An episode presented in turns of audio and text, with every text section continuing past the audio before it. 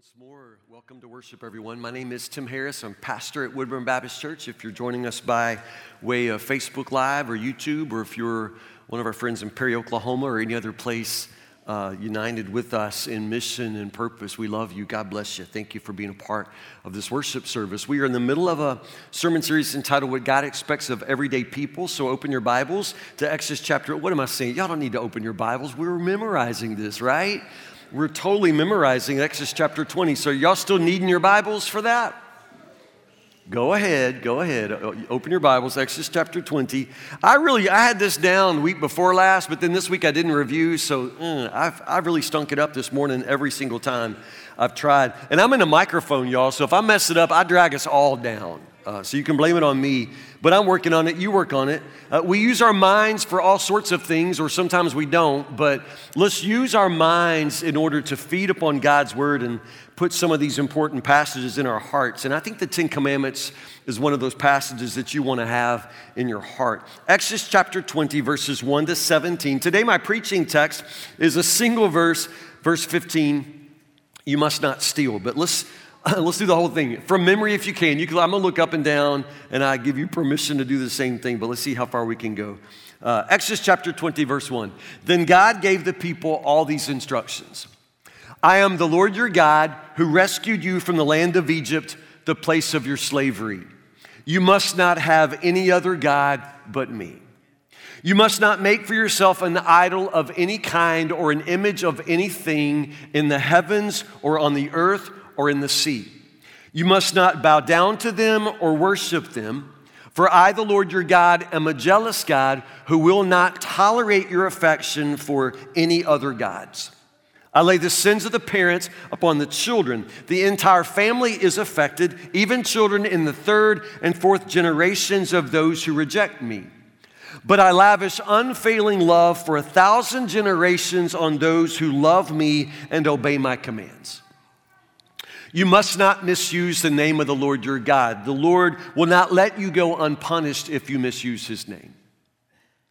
Remember to observe the Sabbath day by keeping it holy. You have six days each week for your ordinary work, but the seventh day is the Sabbath day of rest dedicated to the Lord your God. On that day, no one in your household can do any kind of work. This includes you your sons and daughters, your male and female servants, your livestock, and any foreigners living among you. For in six days the Lord made the heavens, the earth, the sea, and everything in them, but on the seventh day he rested. That is why the Lord blessed the Sabbath day and set it apart as holy. Honor your father and mother, then you will live a long, full life in the land the Lord your God is giving you. You must not murder. You must not commit adultery. You must not steal. You must not testify falsely against your neighbor. You must not covet your neighbor's house. You must not covet your neighbor's wife, male or female servant, ox or donkey, or anything else that belongs to your neighbor. Verse 15 for today, you must not steal. I think some of you have probably uh, discovered or rediscovered the very same thing I have discovered in going through the Ten Commandments together. I, I think in the beginning we all thought that uh, these were very basic biblical principles and we were all going to be good with them. Uh, most of us probably would say that we live by the Ten Commandments, and certainly we have known these rules, many of us from the very beginning uh, of, of faith for us. But but now, hasn't our experience in the last few weeks been something different than we expected? I mean, just the way that you just take one commandment at a time, and uh, and it's it's like it it's like the Holy Spirit just puts His finger right at a very tender place in your heart, it's as if God knows exactly what He's doing, right? God knows how we're designed. God knows what He intends for us. God can set the boundaries, and He has defined exactly where the blessings lie, how we live our lives in such a way where His blessings can flow in and out of our lives. And if we step out of those boundaries, we bring hurt, not just to ourselves, but for our children, for generations and generations. And this is what I've been rediscovering just in conversations with you. We talk about uh, honoring parents, and in the following week, I have you know a, a, number of you coming up to me just saying, Pastor Tim, I need to talk, and and you're wondering how to show honor to these parents who in your life have been so difficult or or so dishonorable, and and it's like that commandment just puts its finger on something very very tender in your family. We talked about marriage last week, and, and, oh my goodness, some of us really, really struggled, really struggled with what it means to, to be faithful to the promises you made to your husband, to your wife. It puts its finger on a very tender place in your life, in your heart. But you're thinking this eighth commandment is going to be a breeze, right? You must not steal. You're thinking, oh, woo, this is going to be one commandment. I'm going to sit through this sermon. Is going to be easy. I will be able to breathe, you know, because, because I'm not a thief. You know, obviously, we all think the eighth commandment is speaking square in the face to thieves and robbers, but it probably doesn't have anything really to say to everyday people like you and me, right? Right? Let's talk about it. Verse 15 you must not steal. I think it's interesting because this eighth commandment uh, obviously is very clear in what it forbids. But understand, there's an assumption, there's a positive assumption behind that, that, that, that which it forbids. And the assumption is that people have a relationship to things, that, that, that, we can have things and call them our own. What is the very first word that most children learn? Mine mine, right? So, in case you're rusty on what it means to be a toddler and understand private property from a toddler's perspective, uh, let me give you a reminder. These are just rules of private property uh, from the toddler's room up the hallway. Here we go. Here we go. Rules for private property. Number one, if I like it, it's mine. Any toddler can tell you that. If I can take it away from you, it's mine. Rule number three if I had it a while ago, it's mine. If I say it's mine, it's mine. If it looks like mine, it's mine. If I saw it first, it's mine. If you're having fun with it, it's mine. If you lay it down, mine. If it's broken, it's yours. Right? That's about right. That's about how it works. But as I say, this eighth commandment assumes something, and I want you to see this because I think it's interesting. The eighth commandment assumes that people have a relationship to things. And this is the way God ordains it. This is how God created this. We have a relationship with things. Interesting. Have you ever thought about that? Just things, but you feel connected to them. The house you live in, obviously, it's your house, and you feel an ownership of that. You do, you, you own that house. But more than that, if you've ever moved and you drive past your old house, there's this sense where that's still your old house. You know, like that's your house, and you feel like you have something to say about, you know, the way they tore up all your rose bushes and put something else in there. You know, you just always feel this ownership. It was your house. We, we have a relationship to things, and God made us that way. The clothes you're wearing, uh, we, sort of identify with the clothes. I mean, some of you ain't trying that hard, to be honest, but others of you, I can tell, like you put some thought into what you wear. You have a sense of fashion and personal style, and you sort of identify with the very clothes you wear. I mean, that's just how God made us. We have a right to private property, and that's a part of life's goodness.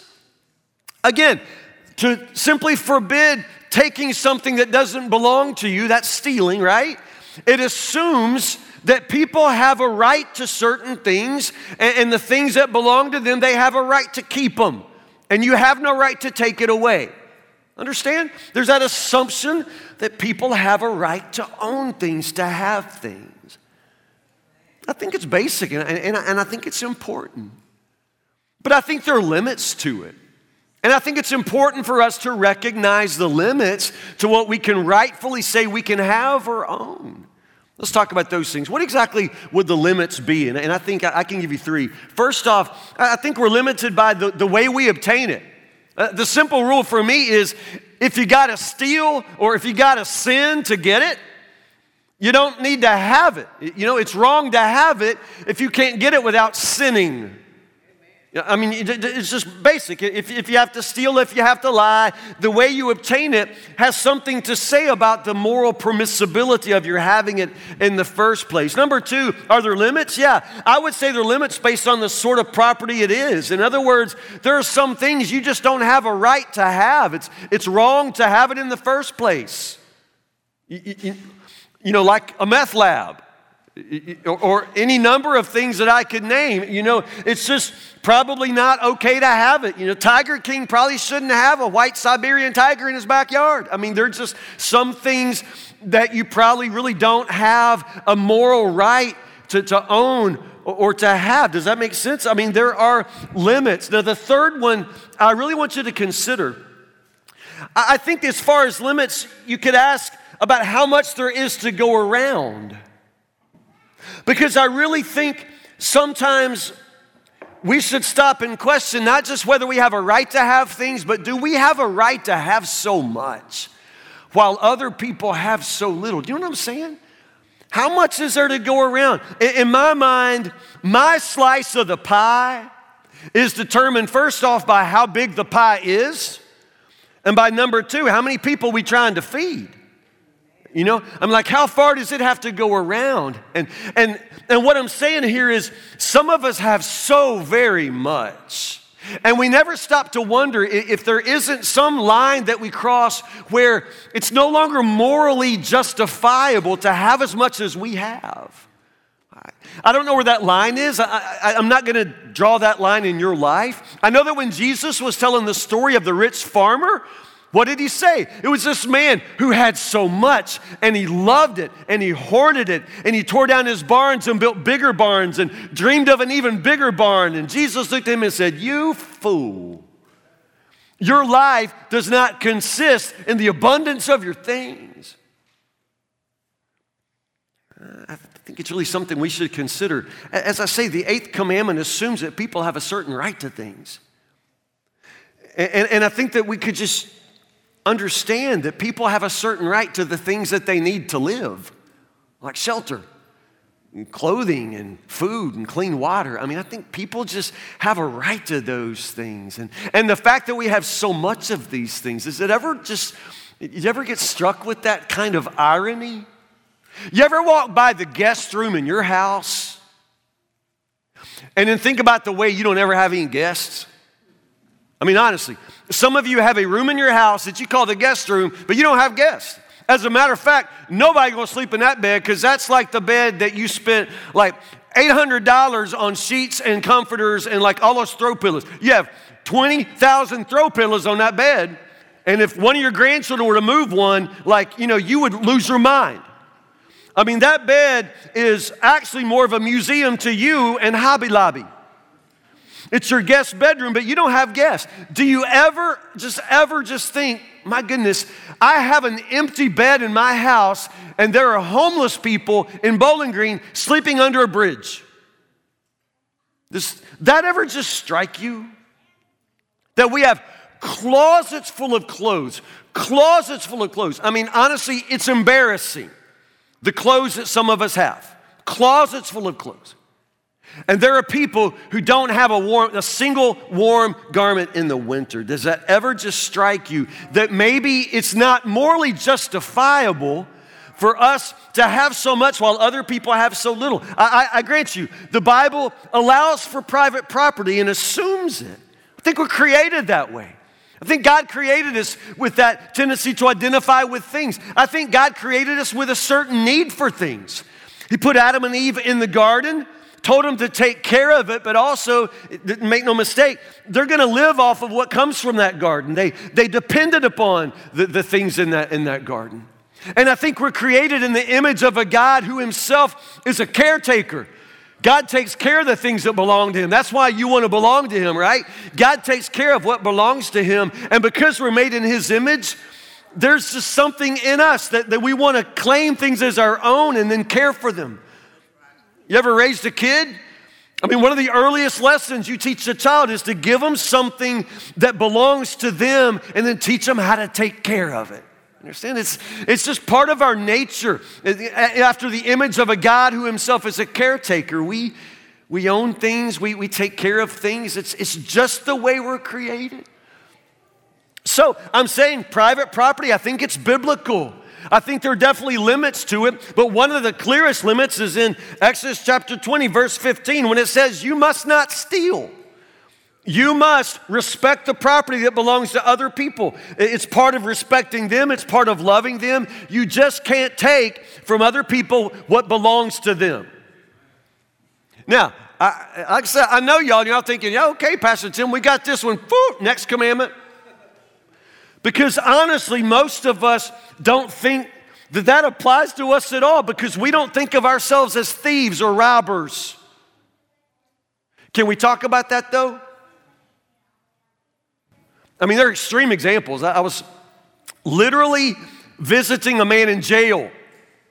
And he said, Pastor Jim, I ain't stole nothing from nobody. I said, dude, everybody saw you on Crime Stoppers, like on Channel 13, you know, they do the Crime Stopper thing. Have you seen this person? Like, he was on Crime Stoppers carrying a television out of the back of Walmart. We all saw you on Crime Stoppers carrying a TV out of the back of Walmart. He said, Yeah, but I didn't steal from any person. And really interesting. In his mind, he had this ability to steal a TV from Walmart, among other things, but honestly, he's the kind of guy, I'm telling you the truth. I could lay my wallet right there and leave the room, and he would not steal from me. Like he, you could trust him with anything that belongs to a person, but you don't turn your back on him in Walmart.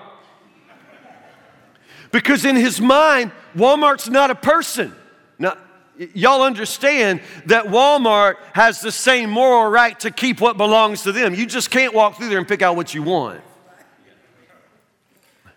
I'm really not making a joke. In, in 25 years of being a pastor, I know, I know that there are people, and they've been in our congregation, who struggle with that. Like they can have the money to buy it in their purse, in their wallet, and they'll still, if they, if they, if they can get it, they'll walk out, they'll, they'll shoplift, y'all. And I don't know if, if it's a sickness, uh, it, something's wrong. If you got the money to buy it and you'd rather just steal it, I think there's something wrong.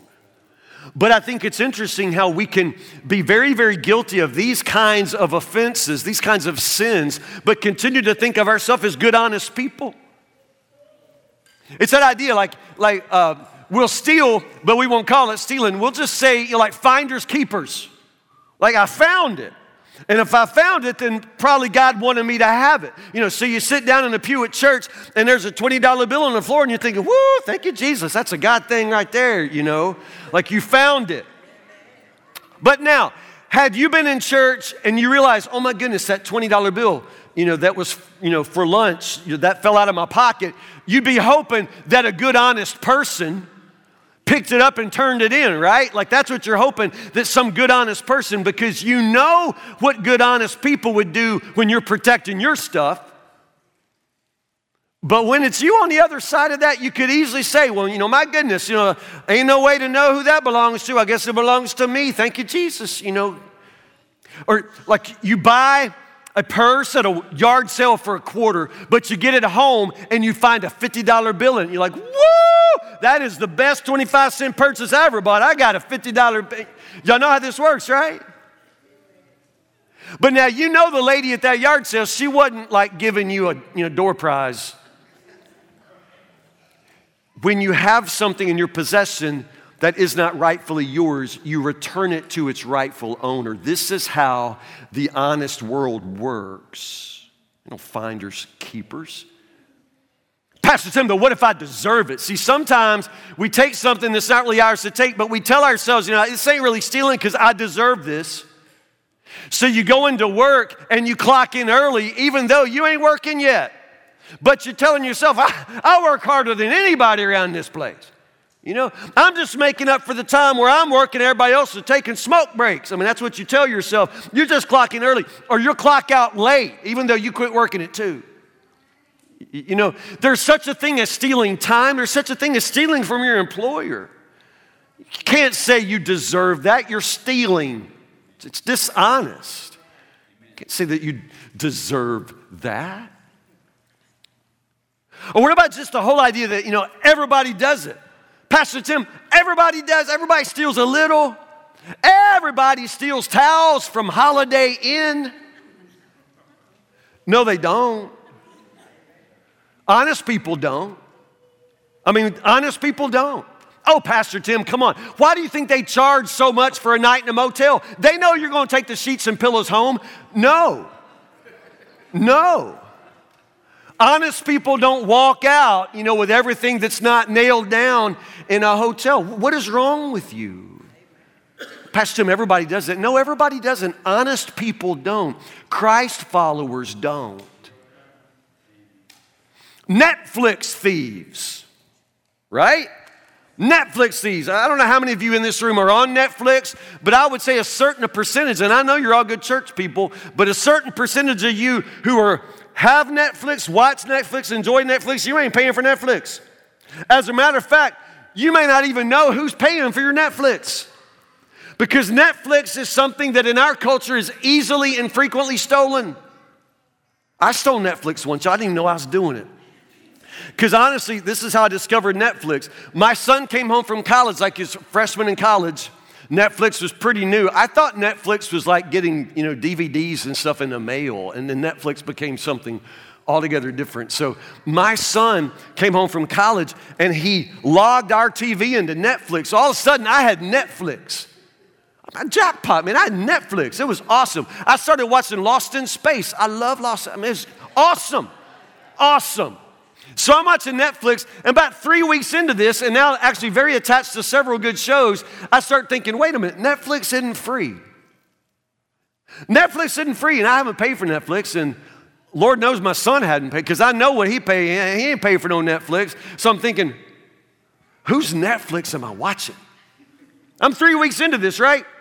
I was watching Netflix paid for by my son's college roommate's father.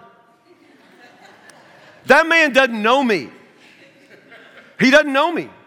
But I just had this horrible thought what if this man that doesn't know me suddenly realizes that his son's college roommate's father, who's a pastor, is like watching their whole family's Netflix? I mean, and y'all laughing, but right now in this room, you know, some of you are stealing Netflix.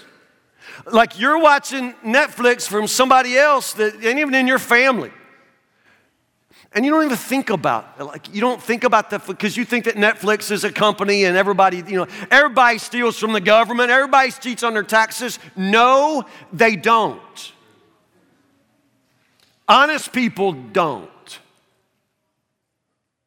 So honestly, if you look at the eighth commandment, it's very, very clear in what it forbids, although we like to muddy the waters in order to rationalize the kind of everyday ways that we enjoy being thieves.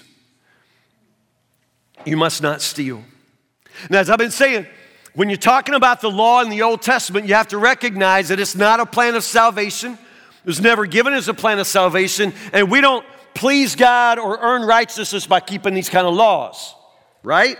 We're believers. We follow Jesus. We're saved by grace and faith in what Jesus Christ has done for us. Jesus himself is the living word of God, the fulfillment of the law, right? We've been saying this over and over and over, eight times at least. So let's recognize that even though Jesus is the fulfillment of the law, and this is not a plan of salvation, Jesus has this way of deepening and transforming all of the commandments. So, because we follow Jesus and because we're being changed to be like Him, holy as He is holy, then it changes the way in which these commandments direct us. So, what exactly, as believers in Jesus, how would the eighth commandment speak to us? I would say it very, very simply this way Jesus turns every taker into a giver. So you've been saying, Pastor Tim, I'm gonna breeze through this sermon because I don't steal. Okay, good for you. It's really wonderful that you manage not to take other people's things. But please recognize as a believer, there is more required of us. It's not enough just not to go through life not stealing. We're supposed to be givers, generous givers, cheerful givers. We're not takers. Unfortunately, a lot of people are takers. Even in the body of Christ, we have a lot of people who haven't matured spiritually beyond this basic level. They're still like kids in the toddler room screaming, Mine, mine, mine. I mean, some people in every single situation of their lives, they're looking for what they can get from people, what they can borrow from people, what they can receive. I mean, they're just waiting for somebody else to give to them and do for them. But that's not what Christ teaches us. That's not how we live. We're givers, we give. Not just trying not to steal, we're looking for opportunities to bless people, to give to people. Toddlers up the hallway, all screaming mine. Exactly how is it that we try to teach them how to live as godly men and women? What do we teach them? We teach them to share. We teach them to share. We don't just teach them not to steal, we teach them to go beyond that and learn to share. Ephesians chapter 4, verse 28. I love this verse. Let the thief no longer steal now, some of you would love it if that verse stopped right there. Like that was, yes, yes, thieves stop stealing. But it goes on. Let the thief no longer steal, but rather let him labor doing honest work with his own hands. Yes. Some of you think, yes. I mean, you would love it if that verse stopped right there because that right there, that, that's how you live. You work hard and you want everybody else to work hard. And honestly, hard work is a part of the Christian life. It just is. The book of Thessalonians says that, that, that people who do not work shouldn't eat. I mean, just says very, very plainly, this is exactly how we're supposed to live. You're not supposed to go out into life expecting other people to take care of you when you have the ability and the opportunity to work. You're stealing from people when you just let other people do for you when you're fully capable. So I'm with you there. But the thing is, that's not where this verse stops. Let the thief no longer steal, but rather let him labor, doing honest work with his own hands, so that he may, say the word, share with anyone in need, so that he may share. This is our purpose. This is what Christ wants us to do. We're supposed to be givers. We're not takers, we're givers. Those, those of you who know me know that I uh, more or less grew up in this congregation.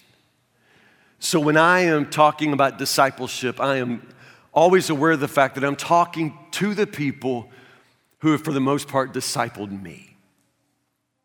And I just want to say that this congregation, as I've always known you, you've always been the most generous people on earth.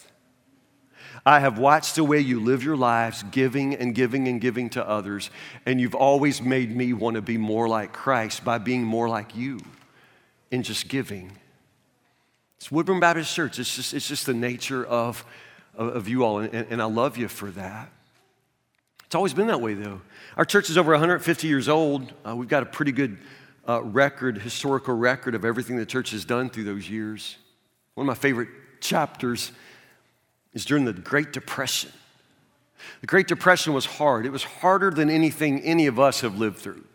You thought last year was hard. It wasn't Great Depression hard, understand. But in the Great Depression, when everybody was struggling so, do you understand? The people of Woodburn Baptist Church sat down and made an official decision to double their giving to missions. They decided in the Great Depression to double their giving. Now, why would they do that?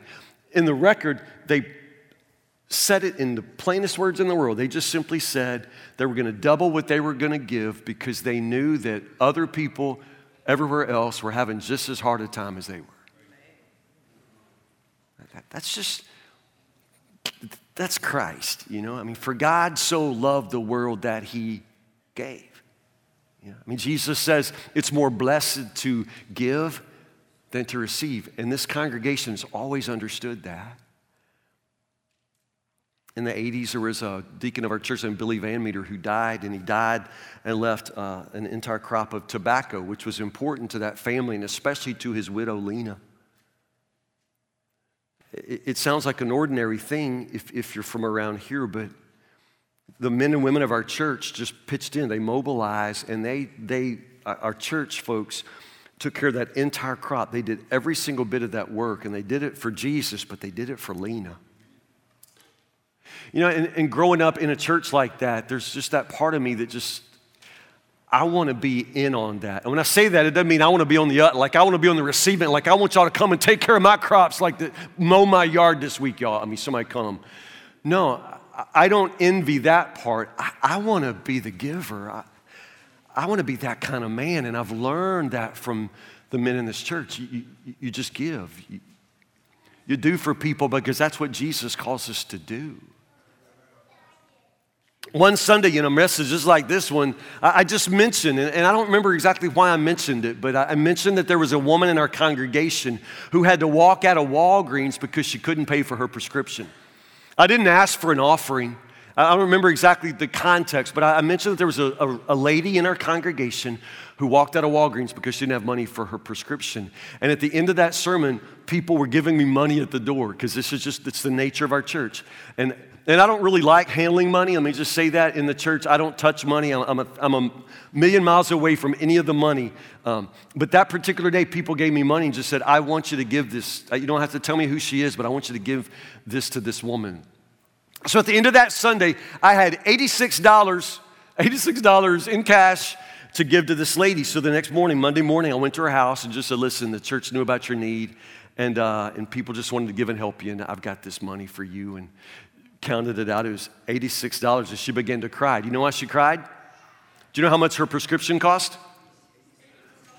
$84. Yeah, $84. So I love it. I love it because that means like God took care of her prescription and then gave her a $2 tip from the congregation. No, I love the way God rounds up. God always gives more. God always gives abundantly to us. And you say, Pastor, I don't know about that. In my life, I don't always feel so blessed. It's, it's fine for you to talk about sharing, all you rich people up in here, but I'm telling you one thing, I ain't got enough to share. I'm barely getting by. Now, bless your heart. Can I please just talk honestly with you? Here's the thing if you have a heart like Jesus that loves to give, you will always have something to give. It's just funny how it works. When you love to give, you will always have something to give. And have you not been around long enough by now to understand that some of the richest people in the world are the stingiest people in the world? And some of the people that don't look like they have enough for anything, they will give you the shirt off their back. So we're not talking about what's in your purse, we're talking about what's in your heart. And if you have a heart like Jesus that just loves to give, I'm telling you, you will always have something to give. You will always have enough. Always. If you love to share, you will always be able to share. It's just how the spiritual universe works. But if you don't like to give, I'm telling you, it won't matter how much you have, you'll never have enough. Jesus takes every taker, turns him into a giver. And that's what he wants to do in your life. So we talk about the eighth commandment where it says, You must not steal. You, you, must not. I mean, plainly, stealing is forbidden, but because of Christ, we're called to so much more than just not stealing, not taking from people. It's not enough not to take. Jesus calls us to give. To give. For God so loved the world that he gave. Understand what I'm saying? Be a giver. So, bottom line, this is your mission. This is your purpose. This is what it means to follow Jesus. You need to see every moment of your life as an opportunity to give something and not to take something. Every moment of your life is an opportunity to give something. I mean, every opportunity. This, this moment in church, for example, you're in a room with, with hundreds of people. You know, it's an opportunity to give something to somebody. I'm not, you know, I don't know what that is, but but too many of us walk into every situation hoping to get something. We'll walk out of church and say, Well, I didn't get anything out of that. Well, you obviously came for the wrong reason. You don't come to get something, you come to give something. And I'm telling you, if you go into every opportunity looking for something to give, you will always, always find your purpose. Every single moment is an opportunity to give something, not to take something. So be a giver. Jesus is a giver. You be a giver. And while you're at it, when you're giving, just always round up.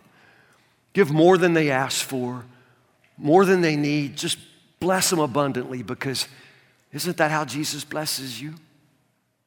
He gives and gives and gives. Turns every one of us takers into givers like him. Be a giver. Pray with me. Oh God, you are such a gracious, generous giver. You have given us the gift of life, the gift of this new day. You have given us beats in our heart. You have given us breath in our lungs. You have given us strength in our bones. You have given us jobs. You have given us homes, clothes, food, clean water to drink. You have given us so much more than we need. So, God, help us to understand that our purpose in life is not just to get stuff, not just to accumulate things, not just to hoard it for ourselves, not just to build on another room so we can have another closet to put more in. Lord God, help us to look for opportunities to give, to give, to give, to give it all away, just to give, Lord, because you constantly give to us. Oh, God, those of us who struggle, those of us, Lord, who see something and we, we, we, want to have it, we want to steal it, we'll take it, we'll own it, we'll do whatever it takes, Lord God, I pray that you would break that selfish, dishonest streak in our souls. Make us, Lord, to love truth, to love honesty, to love generosity. Help us, Lord, to love you, Jesus, so much that you're able to change our hearts. Lord, take the heart of every taker in this house today and make us into givers. We pray all these things in the name of Jesus who has given us everything. In his name we pray. Amen.